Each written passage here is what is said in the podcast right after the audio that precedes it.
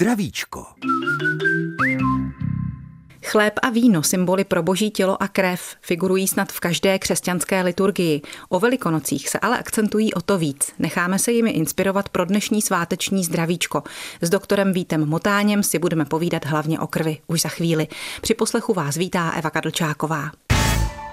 Ještě jednou dobré dopoledne, sváteční dopoledne z Českého rozhlasu České Budějovice. Přejeme vám, posluchačům, ale také dnešnímu hostu zdravíčka, doktoru Vítu Motáňovi, primáři transfuzního oddělení nemocnice v Českých Budějovicích. Vítejte, dobrý den.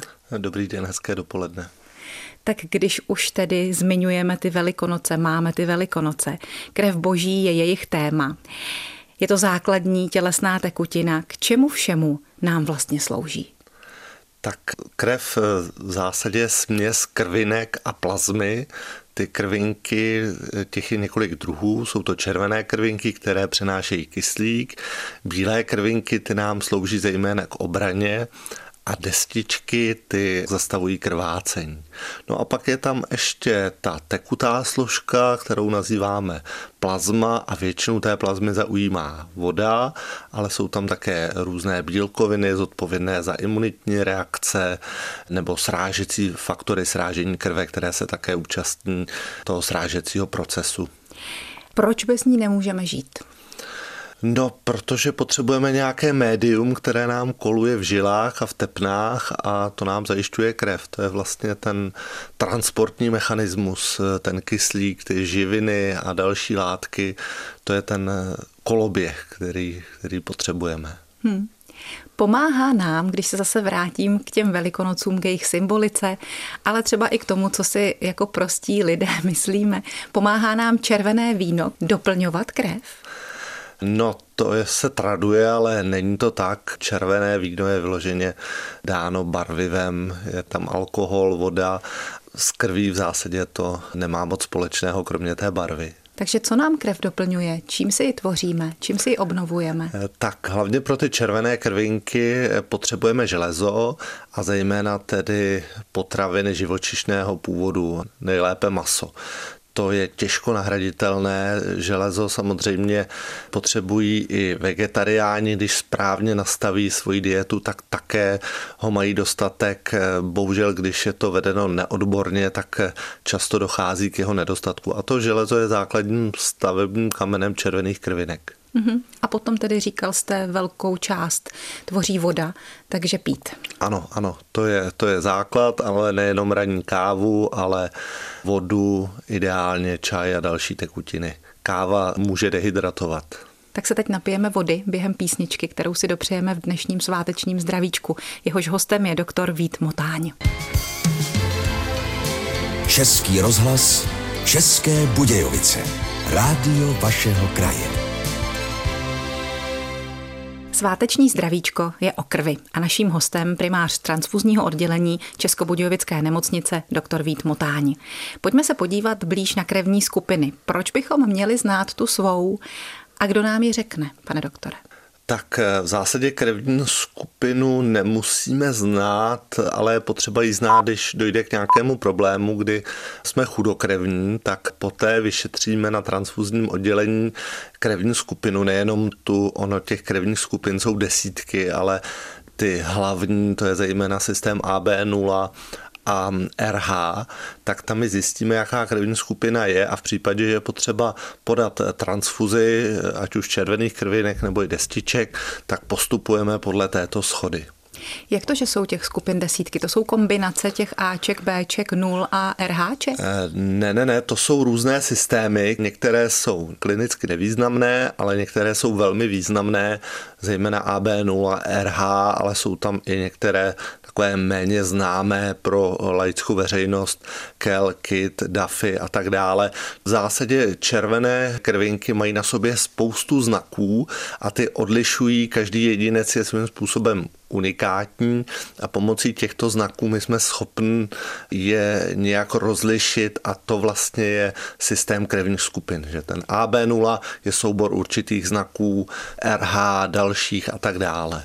Takže sehnat pro někoho krev není tak úplně jednoduché, nebo se některé ty znaky dají opustit a řídit se jenom těmi hlavními? Ano, my se řídíme hlavně těmi, těmi základními. Když potřebujete krevní skupinu, tak vždycky vyšetřujeme systémy, jak jsem říkal, AB0, RH, ale pak i se díváme, jestli v séru nemáte nějaké protilátky. Třeba v minulosti, když člověk dostával transfuze, může si vytvořit protilátky zase proti určitým jiným skupinovým systémům, takže tomu my říkáme screening nepravidelných protilátek. A pak se dělá také křížová zkouška, jestli ty erytrocity dárce a to sérum neboli plazma příjemce, když v laboratoři je probícháme, jestli tam nedojde k aglutinaci, ke zhlukování červených krvinek. Tuto krev nemůžeme v žádném případě podat. Pokud tam nedojde k aglutinaci, nemáme tam protilátky, tak pak můžeme tu krev vydat. Takže není to pouze tak jednoduché, že si naskladníme třeba A negativní krev, někdo má A negativní a pošleme k podání na oddělení, ale musíme provést ještě tyto další úkony, aby ta transfuze byla bezpečná. Tu zkoušku, jestli ty obě krve si sednou. Ano, ano, přesně Jestli tak. spolu nebudou bojovat. Ano, ano. Vypovídají o nás něco krevní skupiny? Dříve, když nebyla analýza DNA, tak se do určité míry, určité kombinace dalo vyloučit třeba otcovství, ale tyto metody už plně nahradila analýza DNA. Můžeme říct, že zde geografické rozložení krevních skupin, mm-hmm. že třeba u nás je nejčastější Ačko směrem na východ eh, přibývá trošku nuly, ale vzhledem k mísení národů to není tak jednoduché. Některé zase národy paradoxně třeba u pobřeží mají víc té nuly, takže je to opravdu různorodé. Tak asi záleželo na tom, odkud ti lidé do těch míst přišli, jak se stěhovali po světě. Čili dá se říct, že někde je nějaké rodiště krevních skupin. Třeba když se zase vrátím k té náboženské tématice nebo trošku mystické. Šifra mistra Leonarda tuším, že tvrdila, že nulka pochází od Krista. To je vyloženě fikce, ona, je to zajímavý film, ale křesťané asi těžko tam budou hledat nějakou reálnou spojitost, takže v zásadě je to fikce. Hmm. A když se ještě zeptám i na to, jestli o nás vypovídají krevní skupiny něco z toho, čemu třeba lidé někdy věří, například že nějak předurčují náš zdravotní stav nebo to, čím budeme stonat, že se podle nich má řídit naše stravování, anebo že se dokonce od toho odvíjí povaha člověka, tak jak byste na to reagoval? Tam je částečně reálný základ, je zjištěno, že určité krevní skupiny, jejich nositelé mají vyšší riziko určitých chorob. Třeba u krevní skupiny A je vyšší riziko nádoru žaludku, takhle je to i u některých dalších chorob. Mm-hmm. To je zjištěno, prokázáno, ale pro reálný život to moc význam nemá, protože kromě toho, že máte nějakou třeba genetickou dispozici, tak velkou roli hrají rizikové faktory. To je, jak se stravujete, jestli pijete nadměrně alkohol, jestli kouříte, tak toto je mnohem, mnohem důležitější. Není to tak, že třeba lidé s Ačkem by měli chodit po dvou letech na gastroskopii. Zase tak významnější to riziko není. Ale ano, opravdu je zjištěno, že některé choroby a některé krevní skupiny je tam provázanost s častějším výskytem. Souvisejí tedy s tím naším zdravotním stavem. Ano, a ty stran těch diet, eh, to je zase fikce.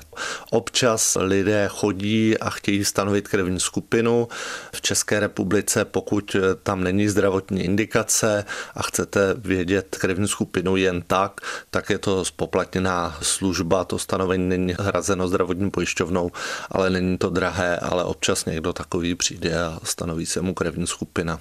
Čili podle vašeho lékařského hlediska není potřeba se nějak speciálně stravovat podle krevní skupiny? Ne, ne.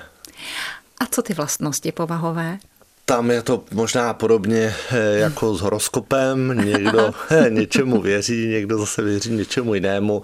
Není to medicína založená na důkazech. Podle vás to nemá reálný základ. Ne, nemá. Nemáte ani nic vypozorováno, že by třeba vaše Ačka byla hysterická, zatímco nuly klidné? Ne, to určitě ne, ale můžeme třeba říct, že pacienti s krevní skupinou 0 nebo obecně populace Možná stonají trošku méně. Nejčastější krevní skupina je v české populaci Ačko, to je přes 40%, o něco pod 40%, na druhém místě je nula ale ta spotřeba těch Aček je mnohem větší, i než by odpovídalo tomu zastoupení. A to se týká i těch dárců. To jest, těch nul máme vždycky o něco větší zásobu než těch Aček. Když beru ubývají. A plus a 0, 0 plus 0, 0 RH pozitivní. Tak se k tomu za chvíli dostaneme, k dárcovství s naším dnešním hostem, hostem svátečního zdravíčka, doktorem Vítem Motáněm.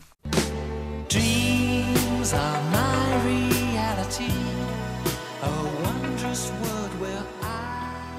Dnešní host zdravíčka, primář transfúzního oddělení nemocnice České Budějovice, doktor Vít Motáň, před chvílí zmínil, že snad největší spotřebu má jeho oddělení v krevní skupině A.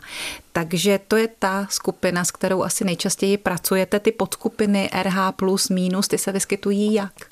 Tam eh, zastoupení v tom RH systému 85% lidí v České republice je RH pozitivní, zbytek je RH negativní. Ty RH negativní mají tu výhodu, že můžeme podat RH negativní krev jak RH pozitivnímu příjemci, tak RH negativnímu. Když to RH pozitivní pacient by měl dostat pouze RH pozitivní krev. Takže ty jsou takové vzácnější a tím jsou pro nás trošku univerzálnější. Úplně nejuniverzálnější, tedy pro vás je asi dárce 0 RH minus. Ano, ano, to je univerzální dárce. Takže v zásadě, když by se stal autonehoda a volali by ze sálu nebo urgentu, že hmm. potřebují podat krev, tak automaticky se i hned vydává zásoba 0 RH negativní krve.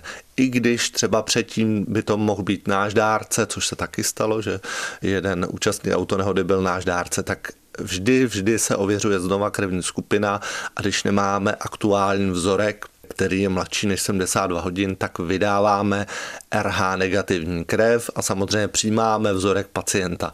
Když dochází k operaci a potřebuje ten pacient další krev a my víme, že je to už A+, že se to potvrdilo, že je to A+, stejně jako předešlých vyšetřeních, tak plynule přecházíme na tu A+. Takže z tohohle hlediska v té naší neválečné medicíně moc nemá smysl mít u sebe krevní skupinu. Řekl jste neválečná medicína. Ve válečné medicíně je tedy ideální mít těch nulek mínus co nejvíc?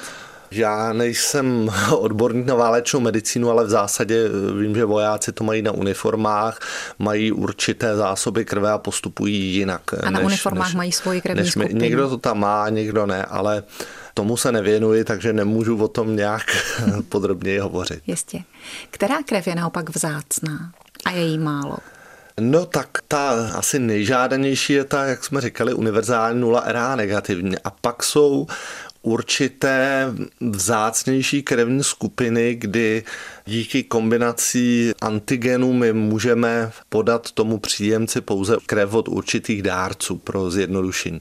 Třeba jsou konkrétní dárci, kteří nám sedí těmi antigeny s tím potenciálním příjemcem a ty my trošku máme v záloze a zveme je pouze, když se vyskytne nějaký takový pacient. Takže to jsou opravdu raritní případy, když my vezmeme, že máme přes 20 tisíc nebo kolem 20 tisíc odběrů krve za rok na našem transfuzním oddělení, tak tohle se třeba stane jednou za několik let nebo jednou ročně, kdy, kdy pozveme toho speciálního dárce na speciálního pacienta. Zásoby všech těch jednotlivých desítek krevních skupin si tedy nedržíte? Ne, my musíme mít neustále velkou zásobu, hlavně podle těch krevních systémů AB0RH, pak ještě, jak jsem říkal, ty kel tomu uspůsobujeme podávání a my vycházíme z toho, že ta expirace červených krvinek erytrocytů ty nám vydrží 42 dní po odběru. Ale bohužel destičky vydrží pouze 5 dní. Aha. Plazma ta nám vydrží zamražená 3 roky, takže tam je to bez problému. Ale kvůli těm destičkám musíme neustále točit tu zásobu, musíme mít neustále připravenou i čerstvou, protože je i výjimka v případě, že některý pacient, zejména tedy mladší, potřebuje v budoucnu nebo je zde předpoklad transplantace, ať už solidního orgánu, třeba ledviny nebo krvetvorných buněk, tak tam my musíme ozařovat ty transfuzní přípravky pomocí ozařovače, který také máme a tam ta krev musí být relativně čerstvá, to je do 14 dní od odběru. Takže my potřebujeme jednak tu mladou krev pro tyto pacienty, kde ozařujeme a pak potřebujeme neustále ty destičky. A ještě jedna věc, ty destičky směsné my vyrábíme od pěti dárců, že když proběhne centrifugace té plné krve, takže jeden dárce rovná se jedna jednotka červených krvinek, jedna jednotka plazmy, ale té vrstvičky s těmi destičkami, té je velmi málo, tomu se říká bafikou, tam musíme jich smíchat pět. Takže mm-hmm. když chceme dva trombokoncentráty, tak tomu je potřeba deset dárců té jedné krevní skupiny. Takže z těch derivátů jsou možná nejvzácnější ty destičky. Ano, těch, těch je jakoby nejméně. No, takže ty jsou nejnáročnější na výrobu stran počtu těch dárců. Naštěstí si někdy můžeme pomoct takzvaným separátorem krevních tělísek, konkrétně destiček, kdy když víme, že potřebujeme pro určitého pacienta destičky, tak si pozveme dárce pouze na přístrojový odběr a ten během zhruba hodiny jsme schopni získat dvě jednotky těch destiček z toho jednoho odběru. Takže Jak veliké to, jednotky? Tomu dárci my odebereme ekvivalent destiček, které bychom měli jinak z té plné krve od deseti od deseti dárců, takže to jsou malé sáčky, to jsou v zásadě, ten objem je potom kolem 0,3 litru. A to uděláte tak, že si berete jeho krev a zároveň mu ji tam po nějaké ano. centrifuze vracíte? Ano, ano, přesně tak. To je přístroj, aferetický přístroj, kdy vás napíchneme na jehlu a tím vstupem odchází do přístroje vaše krev, tam přesně probíhá centrifugace a vrátíme všechno ostatní, kromě těch destiček. Dárci nebudou ty destičky chybět? Eh, on je doplní. My mu nevezmeme samozřejmě všechny, které má, takže my mu jenom snížíme počet, ale stále je to pro něj bezpečné. My máme navíc, protože mu bereme krevní obraz, víme, že jich má dost. My bereme dárce, který má dostatečné množství destiček a ty destičky se během několika dní doplní. Ono velkým rezervoárem destiček je slzina, to je, když dojde k nějakému úbytku v tom krevním oběhu, tak se vyplaví zase ze sleziny, takže nejsou žádné ani krvácivé, ani jiné komplikace po tomto odběru. K zajímavým okolnostem dárcovství krve se za chvíli vrátíme s dnešním hostem zdravíčka doktorem Vítem Motáněm. Zpátky do svátečního zdravíčka o krvi. Hostem je dnes primář transfusky Českobudějovické nemocnice doktor Vít Motáň. Jestliže naberete dárci krev, co s ní děláte? Vy si ji tedy rozstřídíte na jednotlivé složky? tak jak probíhá ten postup. Takže je odebrána plná krev do vaku a směřuje do naší jednak výrobní části, tak do analytické. Tu hlavní součást, ten vak, tak tam probíhá centrifugace, to je odstředění. odstředění podle specifické hmotnosti těch jednotlivých složek. Oddělíme červené krvinky, plazmu a takzvaný buffy code, kde jsou v hojné míře zastoupeny destičky ale současně musí probíhat analýza infekčních markerů, to je, jestli ten dárce není nějak nakažen infekční chorobou a my vyšetřujeme žloutenku typu B, C, syfilis a HIV. Takže výroba, analýza probíhá současně, pokud máme vyšetřeno, že všechno je negativní a máme vyrobeno, tak ty červené krvinky, ty v zásadě jsou připravené k podání.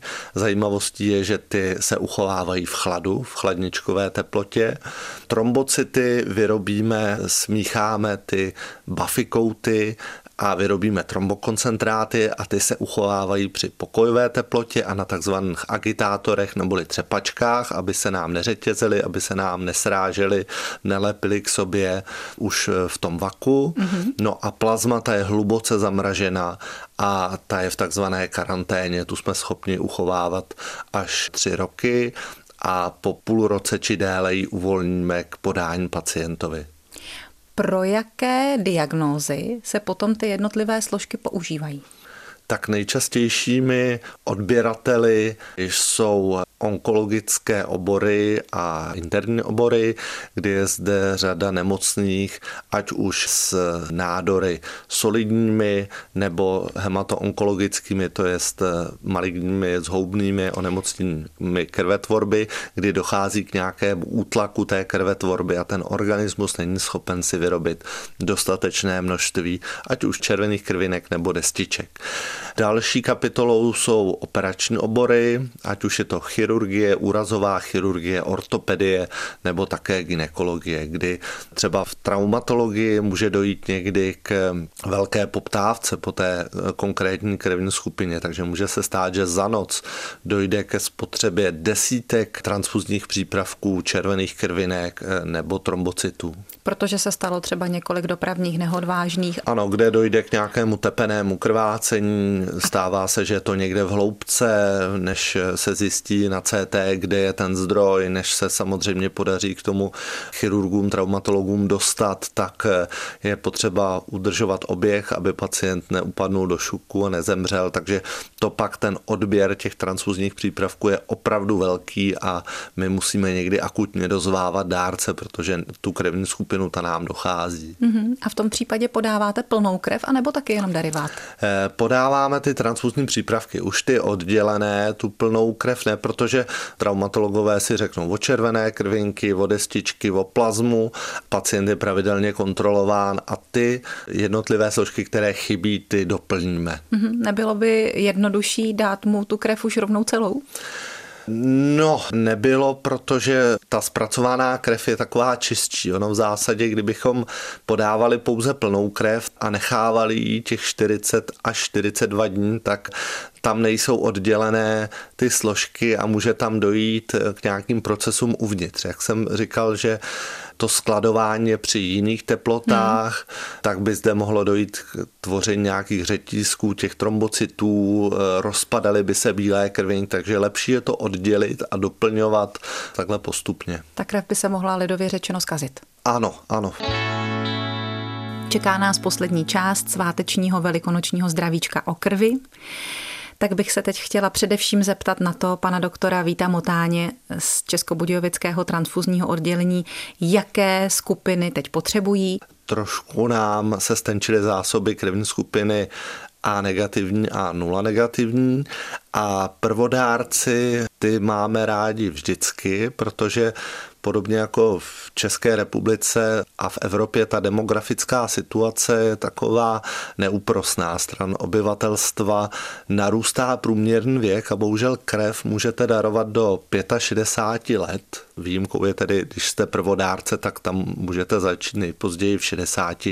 Tam nám dárci postupně ubývají, protože ten náš průměr to už jsou starší dospělí lidé a v průběhu let se nám nasunou za tu hranici těch 65 let a ten příliv nových dárců není stále takový, jako je jejich úbytek. Takže my musíme neustále pracovat na zviditelňování, darování krve i mezi mladými a další takovou konkurencí jsou plazmaferetická centra, která odebírají plazmu a dávají za to peníze. A to samozřejmě, zvlášť dnešní ekonomické situace pro část lidí je, je zajímavější, než chodit k nám. Jejich kampaně jsou takové průrazné, takže my to musíme neustále připomínat, protože my jsme ti, kdo spolupracujeme s těmi našimi odděleními a když se něco stane, tak zajišťujeme ty jednotlivé složky. Proto, proto na to musíme pracovat a neustále zviditelňovat darování krve. Tak třeba jsme i letos na Velikonoce proto něco udělali. Pojďme se k těm Velikonocům tedy na závěr vrátit. Co udělá z naší krví třeba taková velikonoční nálož vajec plných cholesterolu? Pozná se to? U nás se to určitě pozná, Pro darování krve je potřeba být nalačno aspoň přes noc, respektive můžete si dát ráno nebo večer sladké potraviny, nevadí káva, čaj, džus, chléb s marmeládou, medem, ale ten tuk, ten nám při tom odběru vadí, protože ten, ten je v plazmě, než se podaří jej zmetabolizovat a když je ho moc, tak ta plazma je taková zakalená, my ji nemůžeme použít, my ji musíme zlikvidovat. Mm-hmm. A někdy to je třeba i den předem, když je období zabíjaček a přijde dárce, tak tak se nám často podaří identifikovat eh, ten zdroj. Je to třeba i olivový olej, oříšky. Ono samozřejmě to může být někdy zdravé, ale pro odběr krve to není vhodné. Takže sladké libovolně, tuk před tím odběrem vhodný není. Jak dlouho se ten tuk v té krevní plazmě udrží? Je to individuální, záleží jednak na schopnosti metabolizovat, jednak na množství těch potravin s tím tukem požitých, takže v zásadě můžeme říct, že člověk by ten večer před tím odběrem měl mít něco lehkého, nebyla by asi vhodná nějaká složka ze zabíjačky, ale v zásadě, když večer si dá lehkou večeři, která klidně může být sladká, ale ne tučná a ráno jde odběru, tak je to bez problémů. No a pro ostatní, nejenom pro dárce, vaše rada, jak odbourat cholesterol z krve, třeba ve chvíli, kdy člověk i o tom ví, že má cholesterolu víc. Dá se to něčím vyplavit, rozpustit? Tak vždycky prvním krokem jsou režimová opatření. Dostatek pohybu, pokusit se upravit dietu a v případě, že tato opatření jsou bez efektu, tak pak následuje farmakoterapie. Je to individuální, část lidí má ten cholesterol nebo některé složky vyšší, je tam někdy i dědičná složka, takže v případě, že to přetrvává i při těchto režimových opatření, tak pak je dobré konsultovat praktického lékaře se zvážením nasazení tabletové léčby. A na závěr, co můžeme teď na jaře všichni udělat pro zdraví naší krve? Ten pohyb eh, je základ, eh, strava a snažit se obecně žít zdravě, když ono se to lehko říká, ale hůř v současné době provádí. Takže to jsou takové určitě základní věci předtím, než člověk uvažuje vůbec o nějakých tabletách říká na závěr dnešního zdravíčka doktor Vít Motáň, primář transfuzního oddělení nemocnice v Českých Budějovicích. Děkujeme moc krát za návštěvu. Mějte se hezky, krásné velikonoční svátky a naslyšenou někdy příště. Děkuji, krásné velikonoce a těším se zase někdy naslyšenou. Hodně zdraví všem i panu doktorovi přeje Eva Kadlčáková.